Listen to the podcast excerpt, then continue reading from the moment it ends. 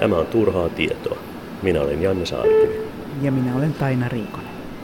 Näillä tiedoilla Suomi ei lähde nousuun.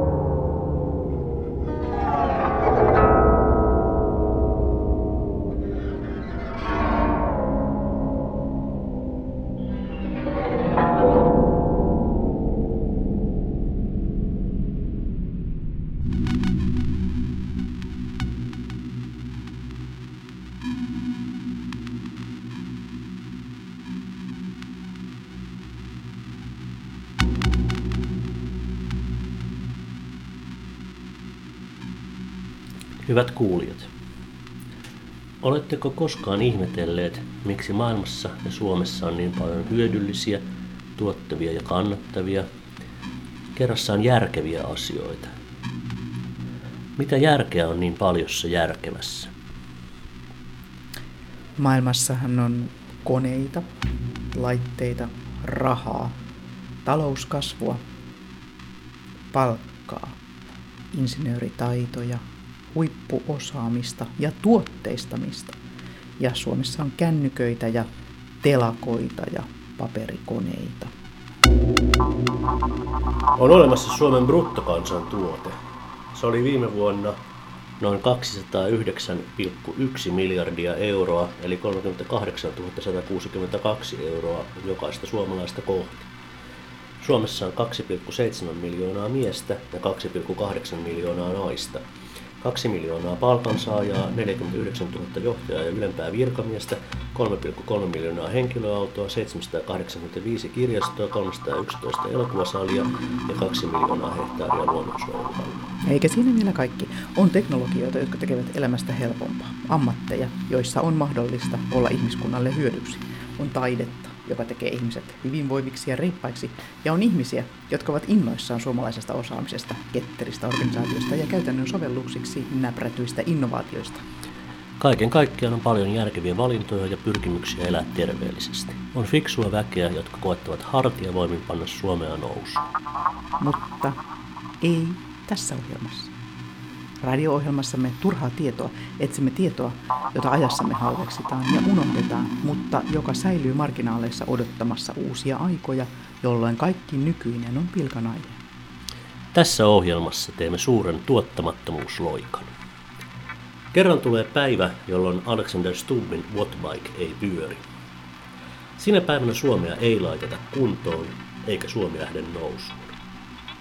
Juha Sipilän suomalainen yrittäjähenki on silloin tuulen viemää ja toimeliaat kinttaat putoavat suomalaiseen luontosuhteeseen kolahta.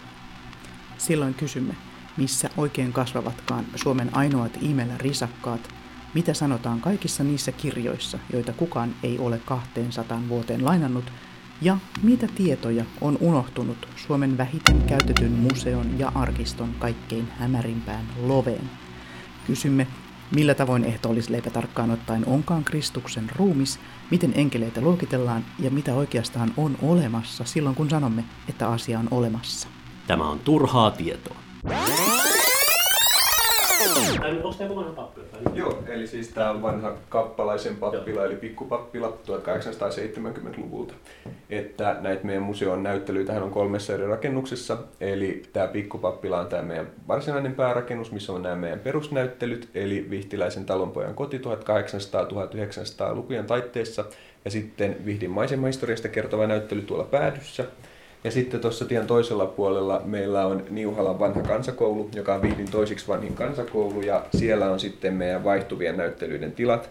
Ja sitten siellä on myös Heinjoki-säätiön ylläpitämä evakko-näyttely, mitä me esitellään. Joo. Sitten meillä on vielä vanha viljamakasiini tuolla keskellä kirkonkylää, mikä on sitten kesäaikaan ja tilauksesta auki. Eli Heinjoki sitten evakuoitiin tänne Vihtiin? Vai? Joo, eli tosiaan tämä Heinjoki Karjalan kannaksella lähellä Viipuria, pitäjä, jonka asukkaista sitten suurin osa sotien jälkeen asutettiin tähän Vihtiin ja näihin naapuripitäjiin tähän länsi uudellemaalle Kävimme vierailulla erässä Suomen vähiten vierailussa museossa. Tämä meille kertoo museotilasta. Ja tämä museo on Vihdin museo. Vihdin museota meille esittelee museoamanuenssi Matti Mäki. Kerrotko jotain tästä huoneesta? Tästä? Joo. Tämä voisi talonpojan huoneessa. Joo, no tämä on täällä Vihdissä niin on ollut aika tämmöisiä varakkaita talonpoikia, täällä on ollut kartanoita, sitten täällä on ollut näitä ratsutiloja eli rustholleja, mitkä on ollut nimenomaan tällaisten hyvin äh, vauraiden talonpoikien tiloja. Että se onkin semmoinen sanonta, että vihtiläiset on niin kuin ylpeitä ja vaatimattomia, eli on haluttu korostaa tavallaan sitä omaa asemaansa. Ja kyllä vihtiläinen talonpoika silloin vuosisadan vaihteessakin niin eli keskimäärin aika hyvinkin.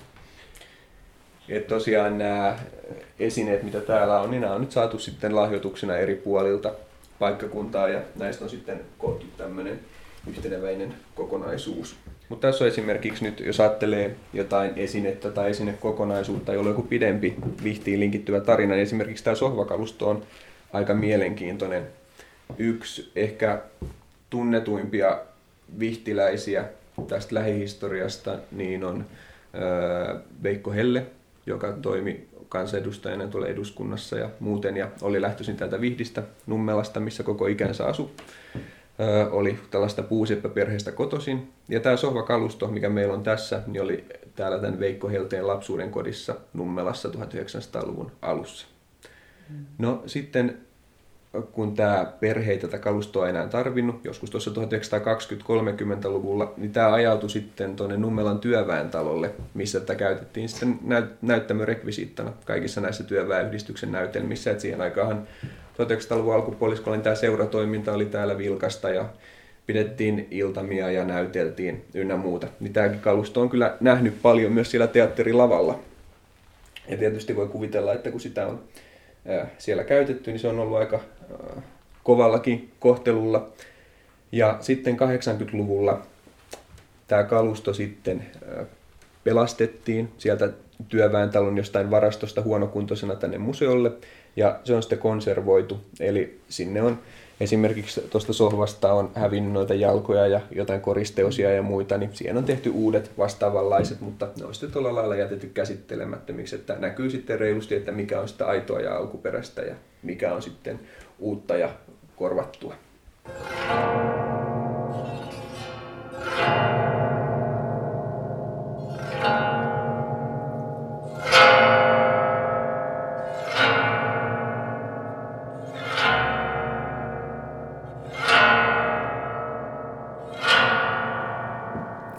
Tässä kuulemme Vihdin museossa sijaitsevan Sitran ääntä. Se on esine numero 1987037 ja se on saatu Vihdin museon lahjoituksena vuonna 1987 Anna-Maija Nurmelalta. Hän oli syntyjään Laukkanen, entinen miesmaa ja akateemikko Tauno Nurmelan puoliso. Ja hän lahjoitti tämän Sitran Härtsilän kylän hiiren talosta, ja Sitra oli päätynyt sinne sukulaistalosta Pakasalan kylän Pelläältä.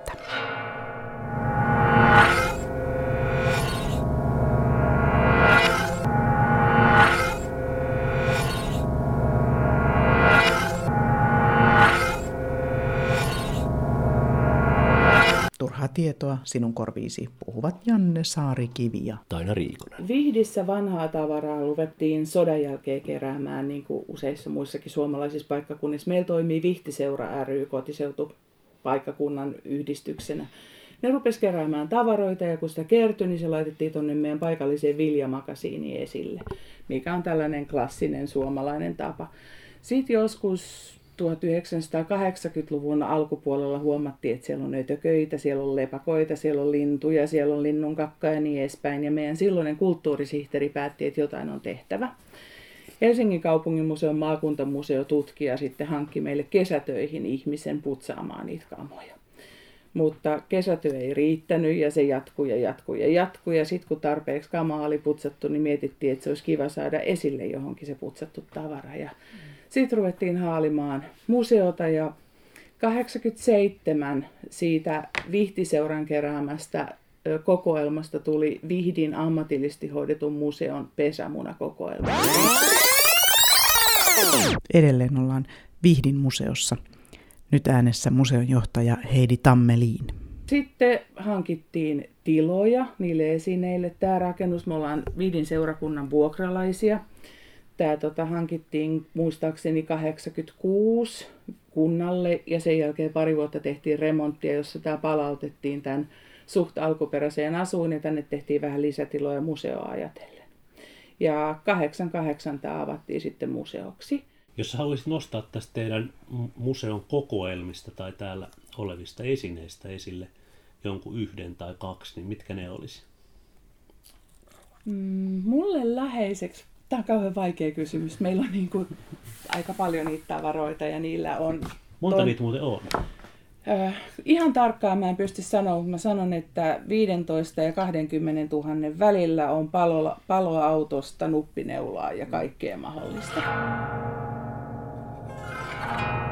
Mutta sellainen, mikä mulle on jäänyt mieleen, niin tota, meillä on 1700-luvun naisten satula, sellainen, jossa istutaan sivuttain.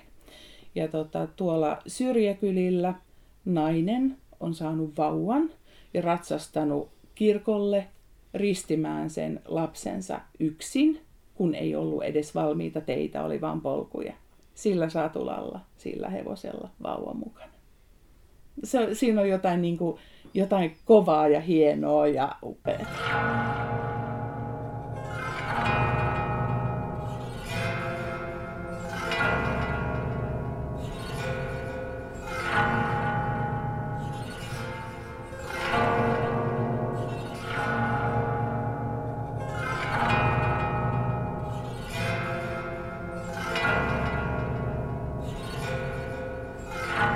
Tota, jos lähdetään siitä, että Suomessa on se tuhatkunta museota, ja mä luulen, että yksikään niistä ei toimi niin kuin me, eli johtotähtenä on vihti ja vihtiläisyys. Kukaan muu ei siitä tallenna. Niin se on se meidän, että me yritetään kertoa sekä vihtiläisille, nykyisille, tuleville ja matkailijoille, muualta tuleville, millainen vihti on ollut, miten tähän tilanteeseen ollaan tultu ja myöskin meidän paikallisille päättäjille, että miten tästä eteenpäin, ilman niitä menneisyyden tieviittoja, joilla aika huokas tehdä samat virheet koko ajan uudelleen. Miten sinusta tuntuu, että tämä tehtävä onnistuu? Kun mä, usein kun mä katson tätä maailmaa, niin musta tuntuu, että aika paljon eletään ilman menneisyyttä ja tulevaisuutta. Että on joku tämmöinen yksi ajatus vaikka, että... Me ollaan nyt... kauhean itsekkäitä tänä päivänä mä oon sen huomannut, että mä itse uskon kehitykseen eteenpäin menemiseen ihan kympillä. Mutta me ollaan siinä mielessä itsekkäitä, että esimerkiksi meidän vanha rakennuskulttuuri. Me ollaan sitä mieltä, että vain meidän tällä hetkellä tekevä, tekemä on niin kuin hyvää. Me usein halutaan pyyhkästä se vanha nukkavieru kulunut veke. Mun mielestä siis uudet rakennukset ja uussuunnittelu on tärkeää. Sitä tarvitaan. Totta kai jengiä tulee koko ajan lisää. Mutta se kerroksellisuus on säilytettävä, varsinkin tällaisissa vanhoissa paikoissa, niin kuin Vihti ja Vihdin kirkon kyllä nimenomaan. Mutta se, mitä sä kysyit, että miltä tuntuu tehdä tätä hommaa, niin ootas mä laitoin just tänne. Missähän ne on ne mun lappulippulepareet tuossa kasassa. Niin mä näytän sulle, miltä musta tuntuu. Noin, sä saat kuvailla. Tolta usein tuntuu. Arvaa kummassa päässä mä oon. Toi on Hesarin sarjakuva. No niin, tässä on tällainen kuva, missä ää, tällainen peitsi tanassa ratsastava ritari ää, tota, ko- kohottaa peitsensä panssarivaunua vastaan. Panssarivaunu tulee täysillä kohti.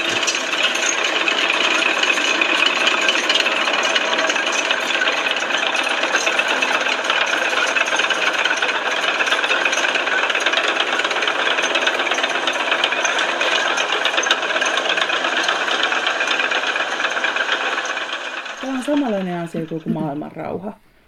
Vaikka pessimistinä, eihän sitä koskaan saavuteta, mutta ei se tarkoita sitä, että ei sitä kannata tavoitella. Niin sama juttu on toi, että mun mielestä tämän asian puolesta kannattaa tapella. Mm. Mm. Mutta sanoit äsken, että uskot kehitykseen, niin mm. mitä kehitys sun mielestä nyt sitten tarkoittaa tässä yhteydessä?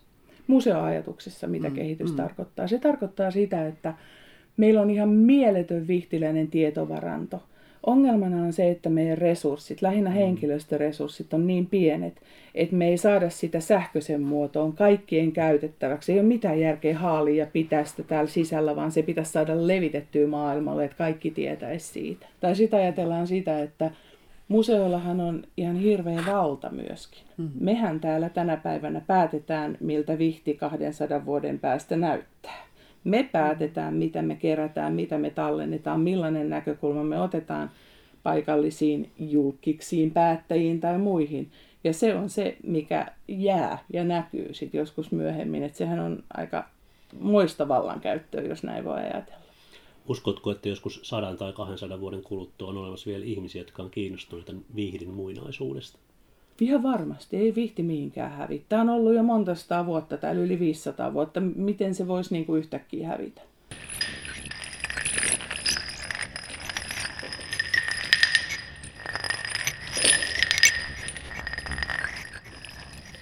Minkälainen olisi teidän unelmissa Vihdin museo, jos olisi sellainen niin kuin supermuseo, sellainen supervihtiläinen museo, jossa olisi kaikki niin hienosti kuin voi olla? Vihtiläinen museo olisi varmaan, ota mä etin yhtä sanaa, järjestyksessä, hallinnassa.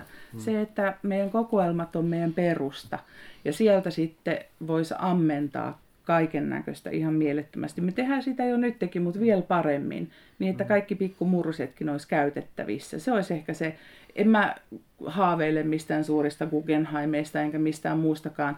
Tämä on pieni, mutta tämä on hirveän hyvä museo. Ja se, että me saataisiin toimimaan tämä niin kuin mä haluaisin, niin se olisi ehkä se unelma. Mä voisin vielä sanoa ihan sinisin silmin ja rehellisesti, että tämä duuni on tosi kiva. Tämä on joka päivä erilaista, tämä on kuin salapoliisihommaa, tämä on mielenkiintoista. Ei historia ole missään vaiheessa tylsää, vaan siellä on kaiken näköisiä. Me ollaan jopa harkittu näyttelyä Verinen vihti. Että tämä on niin kuin tos, tosi hauskaa ja mä oon kauhean ylpeä, että mä voin sanoa. Ja jokainen päivä on aika hauska. On ollut sellaisia tylsiä juttuja, kun sä meet just se, sen peitsen kanssa sitä tankkia vastaan, mutta tota, sitten aina kun mättää, niin sitten tulee tänne ja keskittyy siihen oikeaan työntekoon, niin se mieli muuttuu. Ja sitten lyöt kantapäät maahan ja mietit, että miksi mä oikeastaan teen tätä duunia, niin on silloin merkitystä. Tuntuu, että se on tärkeää. Ja ne syyt, että miksi tätä duunia tehdään, niin ei ole varmaan aivan samat kuin ne mitä meille puhutaan, että nyt Suomi lähtee nousuun ja talous lähtee nousuun ja vientiteollisuus lähtee vetämään ja sillä lailla. Jos koko elämä talouksineen kaikki ne aaltoliikettä, niin ei siihen kauheasti pysty vaikuttaa. Se aallon pituus saattaa vaihdella, mutta mä uskon tähän, että se on niin kuin alas ja ylös. Mennään mm. tiettyyn tahtiin.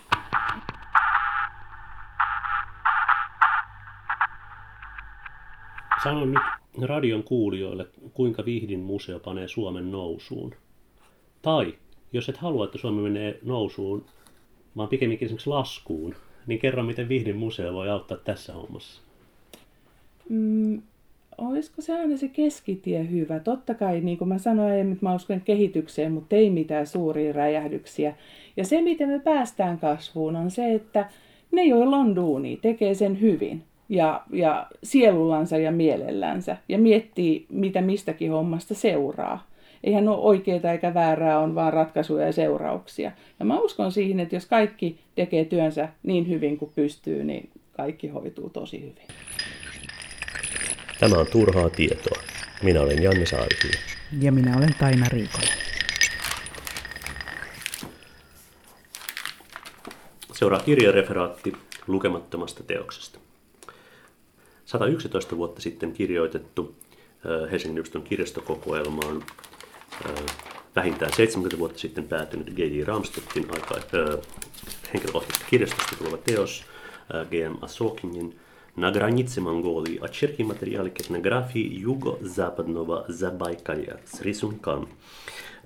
Tämä teos on painettu Pietarissa 1906 ja sitä ei ole Helsingin yliopiston kirjastosta vielä kukaan lainannut. Nyt itse lainasin sen tutustuakseni siihen. Teos koostuu seuraavista osista. eteläisen Baikalin alueen tai eteläisen ja läntisen Baikalin alueen maantieteellinen kuvaus. Sitten kuvausta Baikalin alueen väestöstä, nykyisen Burjatian alueelta, on kuvattu, kuvattu erikseen venäläistä väestöä, sen satuja, taikauskoa ja tapoja sekä myöskin noituutta, parannustaitoja ja kielenpiirteitä.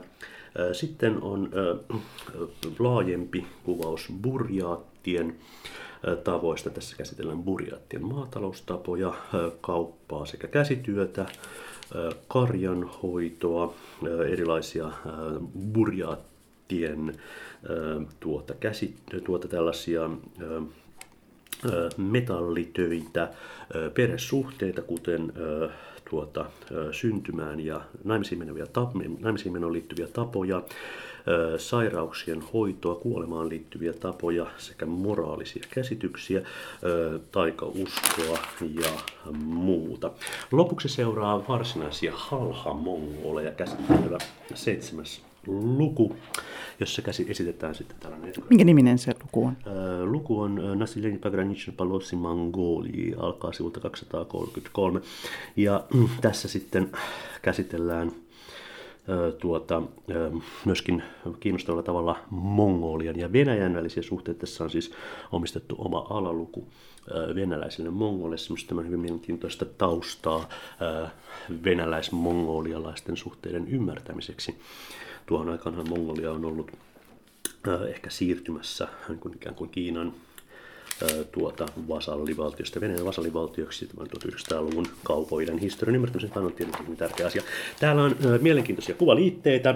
Sivulla ö, 25 heti kuva ö, Gorod Troitsko-Sask, Centralny Chast. Tässä nähdään sekä moskeja että kirkko. Kaupunki sijaitsee, tämä on siis Troitsko-Savskin kaupunki, runsaasti siperialaista nikkarityyliä edustavia rakennuksia. Sitten sivulla 33 mielenkiintoinen kuva Kähtän kaupungin Gostini Dvorista, eli tällaisesta kauppavarastosta taustallaan tuollainen matala laakea vuori. Kannattaa katsoa, jos joskus lainaatte esimerkiksi 111 vuoden kuluttua tämän kirjan sivulla 33 olevaa kuvaa alaosasta. Tämä oli turhaa tietoa. Mahdollistajana koneen säätiö.